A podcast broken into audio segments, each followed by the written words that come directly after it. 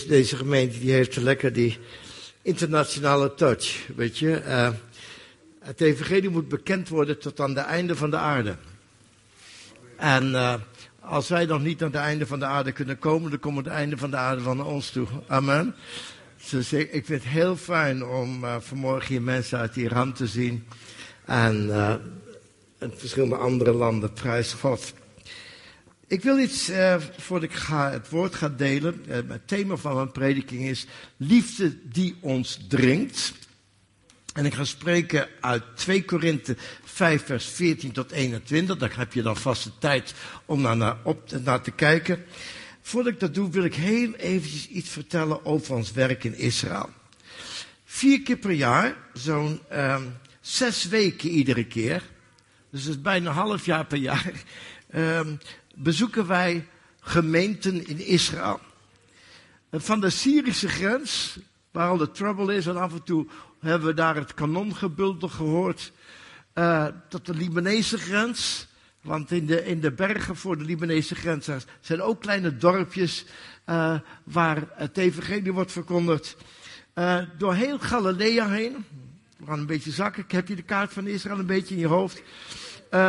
In de Jordaanvallei, tot aan de Jordaanse grens, uh, tot aan de Palestijnse gebieden, uh, diep in de Negev, in Jeruzalem natuurlijk ook. Er zijn heel veel gemeentes in Jeruzalem. Uh, diep in de Negev. Deze keer waren we in Kadesh Barnea. Dat ligt aan de Egyptische grens. En dat is een kleine kibbutz, die is direct, uh, aan de achterkant heb je een muur waar Trump jaloers op zou zijn. maar het grappige was, ze vertelde mij dat de geweren aan de andere kant van de grens niet naar Israël staan gericht, maar dan naar de binnenkant. Maar er zijn wel van stoute jongetjes uh, van een club die met I begint. En die, uh, die willen wel eens een keertje rotzooi maken. En dan helpen de, de Israëli's en de Egyptenaren ook nog eens mee. Heel bijzonder dat je in een ver afgelegen gebied, waar bijna niets is. Echt waar, ik snap niet waar je daar, hoe je aan je eten moet komen. Ik woon net zo boven twee supermarkten in, midden in Amsterdam, weet je wel. En als we er thuis zijn, is het lekker gemakkelijk dat je overal naartoe gaat. Maar zij moeten daar voor wekenlang inkopen, weet je wel. En daar zijn, daar is een kleine clubje van gelovigen. En, er is, en, en toevallig had ik de auto vol met allerlei bijbels. Want die gaf mijn vriend Victor Kalisje van het Israëlische Bijbelgenootschap. Die gaf me een, ja, als je dan toch naar de woestijn gaat, neem, neem bijbels mee. Nou, vooruit er maar. En ik heb eh, de, hele trunk, hele achterbak zat vol met bijbels. En uh, ja, ik, ik vroeg aan die mensen, oh, ze waren zo blij, dat ze, want ze wilden evangeliseren. En ik heb ze wel Egyptisch, uh, Israëlische Bijbels als Arabische Bijbels weggegeven. Prijs. Het is heerlijk om uit te delen en je hebt het ook maar gratis gekregen. En dat is namelijk ons doel. Wij willen Messiaanse gemeenten overal in Israël troosten. Nou zeg je natuurlijk, wat is dat nou, een Messiaanse gemeente? Nou, dat zijn gewoon Joodse mensen die aan Jezus als Messias geloven. Heel simpel. En uh, deze, dat zijn gewone, soms samenkomsten als deze, soms een beetje meer traditioneel. Maar dit zijn mensen die, die zo in vuur en vlam zijn omdat ze Jezus hebben ontdekt. En dat ze de bedoeling van Israël in de Bijbel vanaf dat moment totaal begrijpen. Dat ze meteen begrijpen waarom God hen heeft gekozen. Namelijk, er staat in de Bijbel, jullie moeten zijn een licht voor alle volkeren. En weet je wat mooi is? Uh, voorgangers in Israël gaan dat heel goed begrijpen. Ik heb een, uh, een voorganger in de, in de Israël-vlakte. Wij noemen dat ook Armageddon. Kijk maar in je openbaringen. Daar is een voorganger die gaat naar de, uh, naar de Iraanse vluchtelingen. Naar de Iraanse vluchtelingen in Antalya. En die heeft gevraagd, kun jij meehelpen? Heb je wat spulletjes om mee te geven? Hij krijgt volgende keer een koffer met nieuwe kleren. En, uh, en daar zijn al 220 Iraniërs die Jezus hebben leren kennen. In de, mooie badplaats Antalya. Prijs de Heer. Halleluja. Het is, dit is echt iets geweldig. Nou kom ik bij een Arabische voorganger, want ik kom echt niet alleen bij, bij de Joodse voorgangers. Ik kwam bij een Arabische voorganger En die vertelde me over, over hoe zijn bediening totaal vernield werd. Hij is een voorganger die tegen de 60 loopt. Hij gaat met zijn vrouw twee keer per maand naar Griekenland toe. Naar de Syrische vluchtelingen, naar de kampen. En, en daar gaat hij de mensen uh, bemoedigen. En hij, zegt, ik neem vanuit uh, Israël neem ik eenvoudige kleren mee. Want, uh, en het moet allemaal nieuw zijn volgens de Griekse wet. Moet je, moet je nagaan. En dan, en dan helpen wij die mensen. Maar het belangrijkste is, er zijn al 120 Syriërs, Arabische mensen, moslimmensen, tot de Heer gekomen. Nou, ik word daar blij van hoor. En zo zie je dat, dat het zijn van een licht voor de wereld, dat ze dat letterlijk gaan nemen als een opdracht. En mensen, dat maakt me zo blij. En, en wij willen daar ook hen in helpen, in, met allerlei middelen. Uh, zo wij komen naar Messiaans-Joodse gemeente om hem te bemoedigen en te troosten. Maar aan de andere kant, we gaan ook naar Arabische gemeentes en we proberen verbinding te zoeken. Weet je wat zo mooi is? Ik zie dat uh, Arabische en Joodse voorgangers met elkaar gaan bidden. Maar als die vrouwen gaan bidden, mensen, dan bidden ze van s morgens 8 uur tot s avonds 8 uur. Eén keer in de maand hebben ze daar een bidstond, een vrouwenbidstond, en dan doen ze de hele dag over. Er wordt, wordt niet gegeten. Ze, ze zoeken alleen maar de Heer. En ze zoeken de Heer voor een hele omgeving. En dat vind ik prachtig. Weet je, er zijn zulke rare ideeën, weet je wel, alsof of je overal in Israël mensen meteen met een mes of met een toestand klaar zijn. Als hier in, in Utrecht iets gebeurt en u woont in Israël, denkt u dan dat er in heel Nederland iets aan de hand is?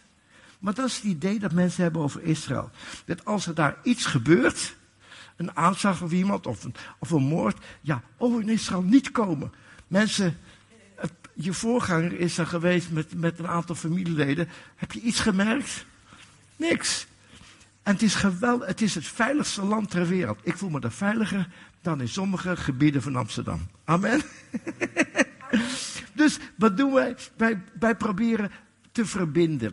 Wij, luisteren naar hun verhalen. Wij, wij troosten, wij bemoedigen. Soms moeten we als echtparen een beetje helpen om, om, om door die hele stress heen te komen. En dan bidden wij met ze.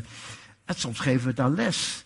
En soms uh, ben, ben, ik te vinden op een zaterdagmorgen in een, of vrijdagavond in een kleine huisgemeente, een Joodse huisgemeente, zaterdagmorgen in een, in een Messiaans gemeente en zaterdagavond, zondagavond bij een Arabisch gemeente en zo ook maandag en dinsdag. Dan ben je een beetje actief toch? En dan uh, woensdag gaan we naar de verslaafden toe. In Tel Aviv.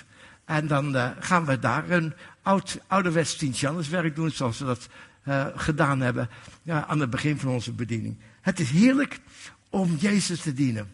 En om Hem bekend te maken. En te beginnen bij Israël. Want het evangelie is krachtig. Een geweldige kracht van God. Om de hele wereld te bereiken met het evangelie. En het uh, begint bij Israël. Amen. Goed zo. Nou, de, de uw Bijbel. Is heeft u al 2 Korinthe gevonden? Ja? Oké, dan laten we lezen bij 2 Korinthe 5, vers 14 tot 21. Bid je alsjeblieft mee voor het CGI. Uh, een geweldige bediening. Is, is, uh, is begonnen met Israëlwerk. Toen er nog niemand iets deed in Nederland. En toen sommigen begonnen op een gegeven moment uh, met, met het sturen van tulpen naar Israël. Wij willen de gelovigen helpen. En dat is het belangrijkste, belangrijkste gebied. Wij willen, er staat in de Bijbel, doe goed aan iedereen, in, in het bijzonder aan je geloofsgenoten. Wij hebben daar geloofsgenoten zitten. Druzen, Arabieren, Joden. En we willen hen helpen. Amen. 2 Korinthe 5, vers 14 tot 21. Want de liefde van Christus dringt ons, die tot dit oordeel gekomen zijn. Als één voor allen gestorven is, dan zijn ze alle gestorven. En hij is voor allen gestorven opdat zij die leven niet meer voor zichzelf zouden leven, maar voor Hem die voor hen gestorven en opgewekt is. Zo kennen wij vanaf nu niemand meer naar het vlees. En al hebben wij Christus naar het vlees gekend, dan kennen wij Hem nu zo niet meer. Daarom, als iemand in Christus is, is hij een nieuwe schepping. Het oude is voorbij gegaan. Alles is nieuw geworden. En dit alles is uit God. Die ons met zichzelf verzoend heeft door Jezus Christus en onze bediening van de verzoening heeft gegeven. God was het namelijk die in Christus de wereld met zichzelf verzoende. En aan hen hun overtredingen niet toerekende. En hij heeft het woord van de verzoening in ons gelegd.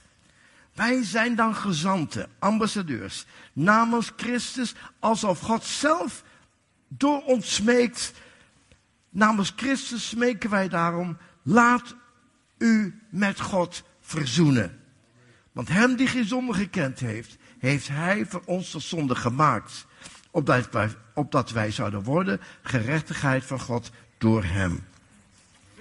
Lieve mensen, er is geen enkel alternatief in deze wereld voor de verzoening tussen God en de mensen zoals Jezus die tot stand heeft gebracht. Geen enkel alternatief. Als ik kijk naar, het conflict in het Midden-Oosten, als ik kijk wat er in Iran aan de gang is en in Syrië, in al die, in, in, met de Hezbollah in, in, in Libanon, in de Gazastrook, al die puin op, al die haat.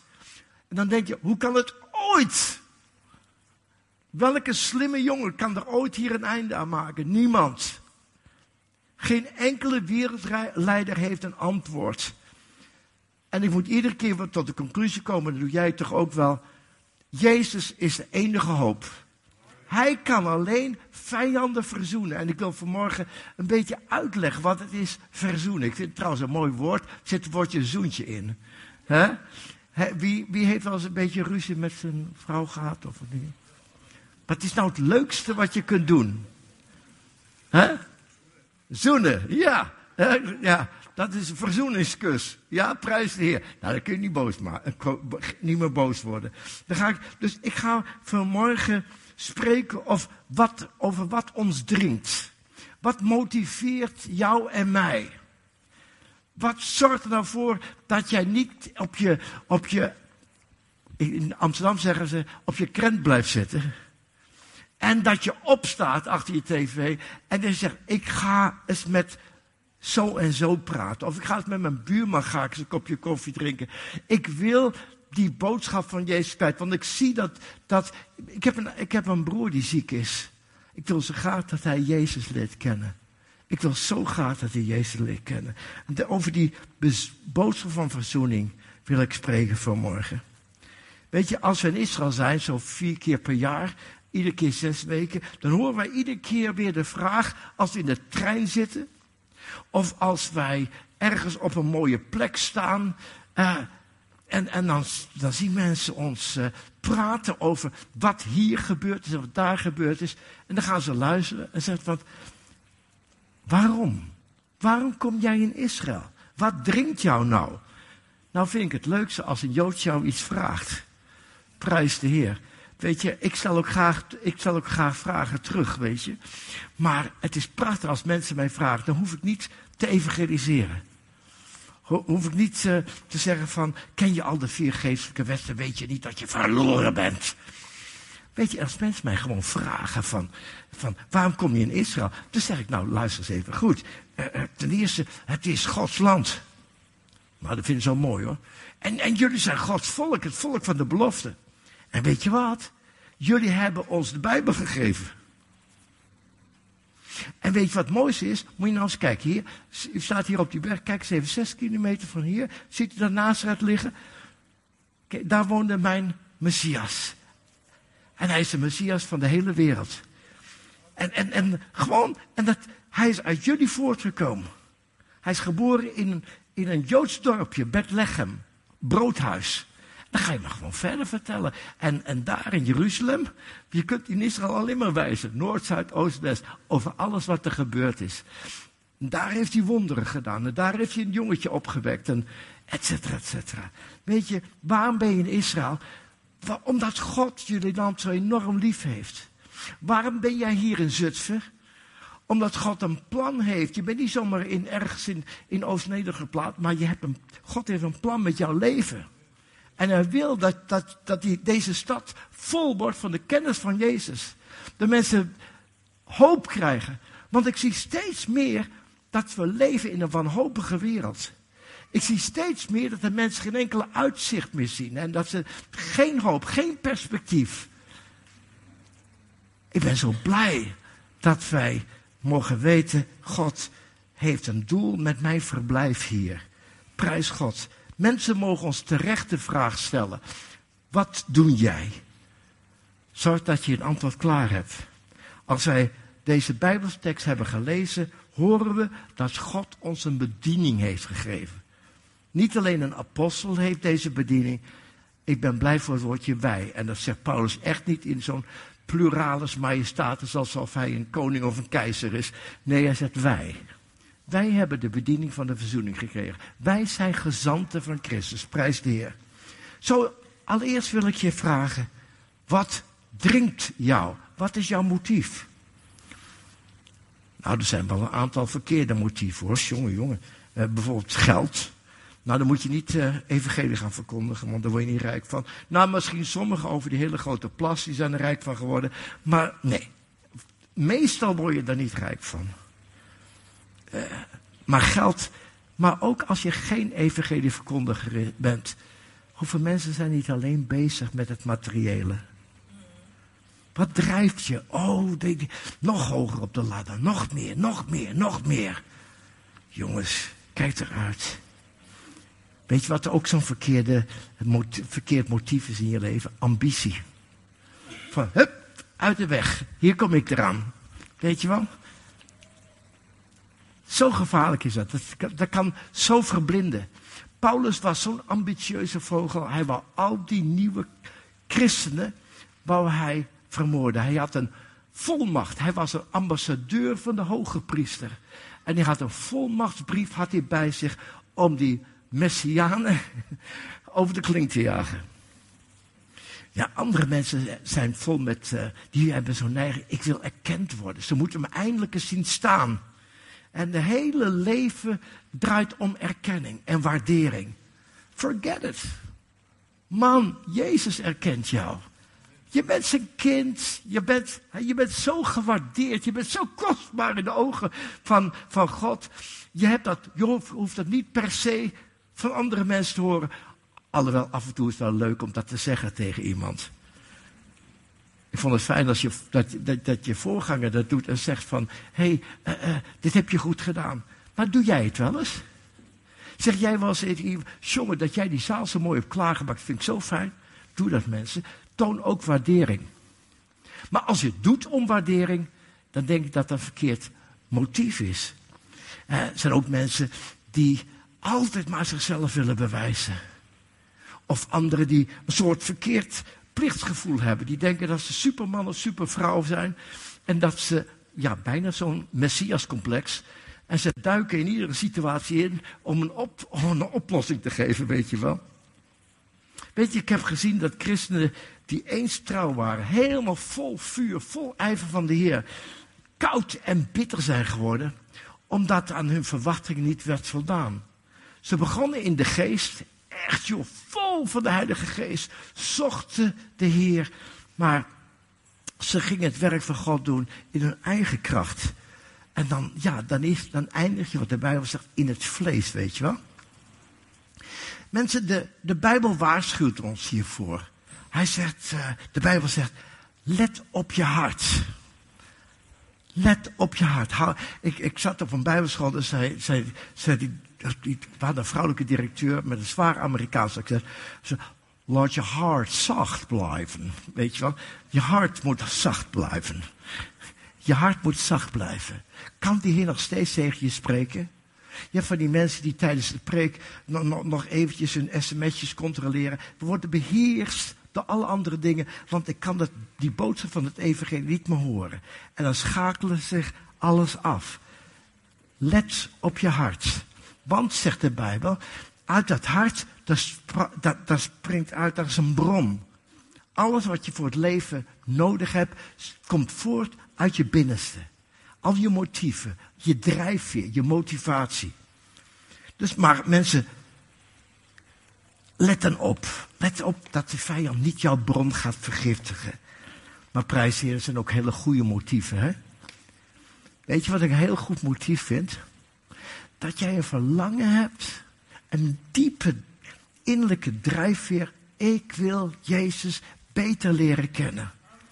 Ik wil Hem verheerlijken. Ik wil Hem dienen met, met alles wat er is. Oh, weet je, praten over motieven, daar komt het eigenlijk helemaal op aan. Het is de liefde van Jezus, de Messias, die jou dringt om andere mensen over Hem te vertellen. Als al het andere kun je vergeten. Dit is de belangrijkste drijfveer in je leven. Die komt erop neer, is er liefde in je hart? We kunnen allerlei motieven hebben, vergeet het. Laat je, laat je leiden door de liefde van Jezus. Weet je, mijn, mijn tweede vraag is dit. Wat trekt de mensen op de straat, in de asielzoekerscentra, op jouw bedrijf, op je, in de winkel? Hoe en wanneer willen ze iets horen van het evangelie? Wanneer zijn ze er open voor? Nou, ik kan je één ding zeggen. Het is niet een theologische opleiding. Of hoeveel je weet over de Bijbel. Weet je, mensen die om ons heen zijn. En dat klopt toch, hè? Ze zoeken iemand die echt is. Ze zoeken iemand die heel eerlijk is. En die, die, die echt om hen geeft. Die een echt lief hebt. Klopt dat? Heb jij, was je ook in zo'n situatie? Ik had dat dringend nodig. Op, op het, eh, het moeilijkste moment van mijn leven had ik dat nodig. Dat iemand, dat iemand echt om me gaf. Het gaat om een demonstratie van het evangelie. In de praktijk. Waarheid die in praktijk wordt gebracht. Want ik was er niet kapot van, van iemand die me hoge dingen vertelde. Maar ik wilde weten, werkt het evangelie? Is het, hoe gaat dat? Heeft, heeft deze persoon echt Jezus ja of nee? Weet je, ik, ik, ik ben niet altijd even enthousiast uh, geweest over het evangelie. Het is ook bij mij wel eens een keertje bekoeld. Weet je wat de Heer dan tegen me zei? Ga eens door de Kalverstraat lopen. en ga eens de mensen bekijken. Nou hou ik ervan altijd, zelfs als ik een kopje koffie drink op het terrasje. Ik hou van naar mensen te kijken. Vind ik leuk. En dan, dan ja, soms heb, heb, ik een idee van waar ze vandaan komen en wat, wat hun drijft. Maar ik had al een hele tijd, was ik niet echt bewogen meer van mensen. Zei de heer tegen me, joh, ga eens lopen door de Kalverstraat. Weet je, in deze tijd willen heel veel mensen, gelovigen, willen de kracht zien. Ze willen de kracht zien van de Heilige Geest. En dat is prachtig. Maar als je de kracht wil hebben van de Heilige Geest zonder liefde, nou forget it. Dan kun je het echt wel vergeten. Klopt dat? En je kunt het altijd testen. Het is een heel eenvoudige test. Als jij zogenaamde manifestatie ziet, en, en dat zijn prachtige dingen, ik geloof absoluut in de manifestatie van de Heilige Geest, maar als het niet gepaard gaat met liefde, en als het niet resulteert in een, in een brandende liefde voor mensen die verloren gaan, dan vraag ik me af of het echt is. Sorry dat ik je heel direct zeg. De geest moet vergezeld gaan van liefde. De geest van God is de geest van liefde. Amen. Het is de geest van de liefde van Jezus. Als je gemotiveerd wordt door de liefde van Christus, dan leef je niet meer voor jezelf, zei onze tekst. Want je leeft voor Hem die voor de levenden is gestorven. En is opgewekt. We zitten toch in deze tijd, voorbereiding voor Pasen. Prijs denk er eens even aan. Word ik in deze tijd gemotiveerd door de liefde voor Jezus, die voor de levende, voor ons dus, is gestorven en opgewekt. En dan ga je mensen niet meer beoordelen naar de maatstaven van de wereld. Naar succes en naar ambitie. En al die grote dingen en titels en geld en hoe, hoe, hoe groot je, je slee is. Want je bent een nieuwe schepping geworden. En het oude is voorbij gegaan. Het tweede ding waar ik over wil spreken is die boodschap die God ons gaf. De boodschap van verzoening. Weet je, mensen denken van, wat is het nou? Hè? Sommige teksten in de Bijbel die zijn soms een beetje moeilijk. Wat is het nou? Zalving en, en, en, en wederom geboren en een heleboel dingen. Denken van, jongen, jongen, dat is moeilijk. Dat moet even uitgelegd worden. Weet je wat opnieuw geboren betekent? En dat is een idee uit de kraamkamer. Dat is een idee uit de kraamkamer. Er wordt een babytje geboren. En zo wordt ook een geestelijk babytje wordt geboren als je christelijk hebt leren, leren kennen. Je bent als een baby. Ik voelde me een totale baby. Dat was een heerlijk gevoel. Ik hoefde alleen maar een beetje mama, mama te roepen en ze stopte me al iets in de mond, weet je wel. dus heerlijk is dat. Maar dat woordje eh, verlossing, het woordje verlost zijn, dat komt uit de slavenmarkt. Weet je, vroeger hadden ze van die slavenmarkten. En die, en die slaven die waren geketend, geketend. En er kwam iemand voorbij die zegt van, ik wil deze slaaf hebben. En ik betaal, ik betaal hem helemaal. En in plaats van aan een ketting mee te gaan met die meester naar huis toe, werd de ketting helemaal losgemaakt. Amen. De ketting wordt helemaal losgemaakt. En, ik, en je gaat zingen. En ik ben vrij, ik ben vrij, ik ben vrij. Amen. Echt helemaal vrij. Maar verzoening komt uit het rechtssysteem. Eh, ik, uh, ik, ik vraag iemand, kun je even komen? Ja, kom eens even hier. Nou meneer, sorry hoor, maar het wordt al een tijdje dat jij die schuld betaalt. Ja, ik heb jou uh, 3000 euro geleend. Ja, dan ben je al lang vergeten, klopt dat, hè? En, maar weet je, het wordt tijd, maar ik vind dat nu eens afgelopen moet zijn. Weet je wat? Ik betaal jouw schuld. En, en van dat moment aan, nu zijn we weer helemaal gelijk. Je hoeft je helemaal niet meer rot te voelen als, als, als je mij nou ziet van, jongen, die 2500 euro, hoe kom ik eraan? Maar nu is het, het is niet echt hoor. Want anders denk je wel dat het echt zo is. Nee, maar het is een voorbeeld. Dat is verzoening. Wij staan nu op volkomen, ja ik moet op, op, op gelijke hoogte. Dat, ik, ik heb een beetje de verkeerde persoon geroepen. Want als ik nou hier, ja zo, zo gaat het beter. Ja, kijk, wij zijn weer op gelijke hoogte gekomen. Prijs, ga maar zitten. Weet je, dat is wat, wat verzoening is. Daar is niks meer tussen ons. Geen enkel verwijt, niets meer. De echte verzoening is niet alleen maar vergeven zijn, maar dat, dat er helemaal niets meer is. Het, die, die relatie is totaal hersteld. Prijs de Heer is dat.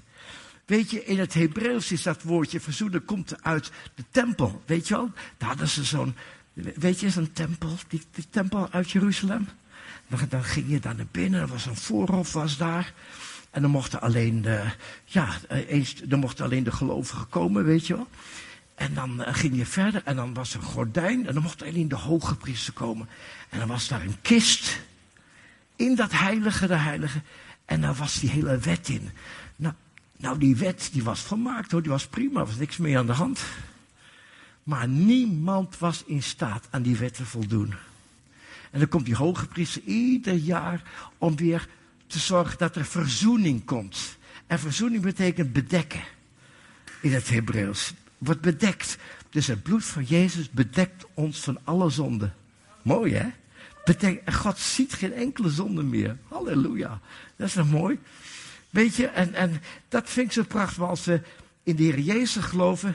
Dat Hij ons voor onze schuld uh, de straf heeft gedragen. Dan is alles bedekt door het bloed van Jezus, dan is alles weer goed gekomen. En dan zegt God, ja, joh, het is weer helemaal oké. En wat zo mooi is, dat God het initiatief heeft genomen. Want ik had geen idee hoe het goed zou moeten worden tussen mij en God. En, die schuld en dat schuldgevoel staat altijd tussen ons. Maar door Jezus is dat helemaal in orde gekomen. Dus zegt de Bijbel, wij zijn boodschappers. Wij zijn nu boodschap geworden van deze, boodschap, van deze op van de verzoening. En nu mogen wij iedereen vertellen namens God, laat je met God verzoenen. Ik ontmoet soms mensen die, die op een eindje liggen, zeggen dan zo mooi, hè? die gaan sterven. En, en, en dan bid ik me, oh Heer, ik hoop maar dat ze zich verzoenen met u. Want dat is dikwijls teleurstelling en bitterheid en teleurstelling in de kerk of in mensen van de kerk. En dat weerhoudt hen om tot God te komen. Verzoening is de mooiste boodschap die, die je maar kunnen brengen. Wij mogen namens Christus zeggen, laat je met God verzoenen. Dat is onze boodschap die wij hebben. Wij konden niet meer tot God naderen. Daarom moest hij, kwam hij tot ons. Hij kwam tot ons. De vraag van morgen is, ben jij al met God verzoend? Is echt alles in orde? Dan heb je vanmorgen echt die gelegenheid. Dus je kunt straks naar dat kruis komen, kunnen we met elkaar gaan staan. En, en we zijn allemaal op diezelfde hoogte, mensen. We moesten het ook zelf ervaren wat het is om verzoend met God te worden. Ik kom tot het einde, ik kom tot slot. Vraag de Heilige Geest vanmorgen. Heer, maak mijn motivatie in orde. Maak mij, toon me wat mij echt drijft. En dan heel eerlijk die antwoorden geven. Kijk uit voor ambitie die niet in orde is.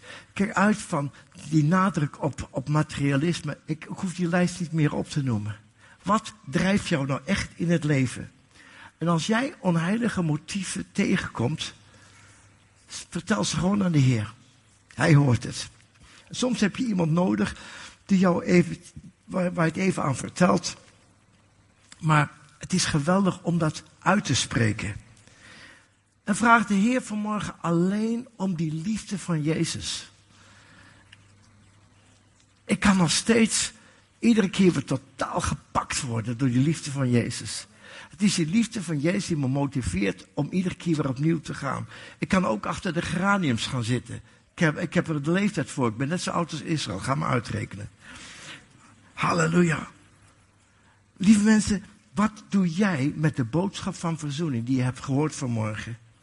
Om een boodschapper te zijn van verzoening moet je eerst zelf verzoend zijn. Met God, maar misschien ook met een, een, een, een familielid. Of met een ex-collega. Of met vrienden en, en, en, of broeders en zusters in de kerk. Weet je, verzoen je met God en met je medemens. Want je hebt een boodschap gekregen. Dat maakt jou tot een boodschapper van Christus. En ik vraag je aan jou, wil jij die volmacht krijgen om een goede boodschapper te zijn? Die autoriteit, die, die geweldige brief die de Heer geeft en namens mij mag jij spreken. Namens mij mag jij spreken. Die volmacht heb jij gekregen. En als je, als je zegt van, ja, maar ik heb geen kracht, dan, dan willen we voor je bidden dat je de kracht van de Heilige Geest mag krijgen.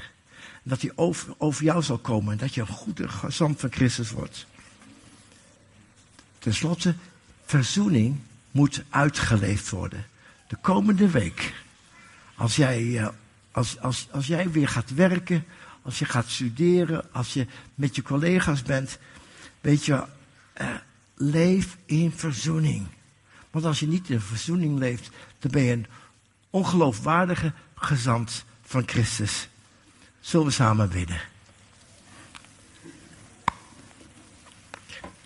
Hemelse Vader, dank u wel. Dank u wel, Heer, voor, voor die uitdaging die u ons geeft. Wat drijft ons? Wat motiveert ons? Wat is de sterkste drijfveer in ons leven? Vader, dan, dan kom ongetwijfeld gaat uw geest nu werken in onze harten. En toont ons dingetjes die, ja, die niet van u zijn. En doe dat maar, Heer, ga maar uw gang. En we willen die onheilige motieven, willen wij aan u geven. En we willen u vragen, Heer, vul ons met uw liefde. Heer, want die overspoelt alle anderen. Uw liefde en uw, uw geweldige genade. En ja, Heer, dan krijgen we ook die kracht van de Heilige Geest. Heer, want waar uw liefde is, dan, daar, bent u zelf. En ik prijs uw naam daarvoor. Dank u, Heer, dat u rijkelijk in ons wil wonen. In elk verzet van ons leven. In elke droom, in elke gedachte, in elk achterkamertje van ons wezen. Dank u wel daarvoor. Heer, dank u dat wij die boodschap van verzoening mogen dragen tot de uiterste van de wereld. Heer, en u kijkt niet hoe, hoe onze opleiding is, of hoe groot en hoe sterk. Maar Heer, u kijkt naar mensen die zeggen, ja Jezus, gebruik mij maar. Gebruik mij maar op mijn plaats. Ik dank u daarvoor, Heer, in Jezus' naam. Amen. Amen. Als iemand nog wat meer weet, wil weten over ons werk, daarachter hebben we een tafel. En dan uh, laat je, laten we dat zien. Gods rijke zegen.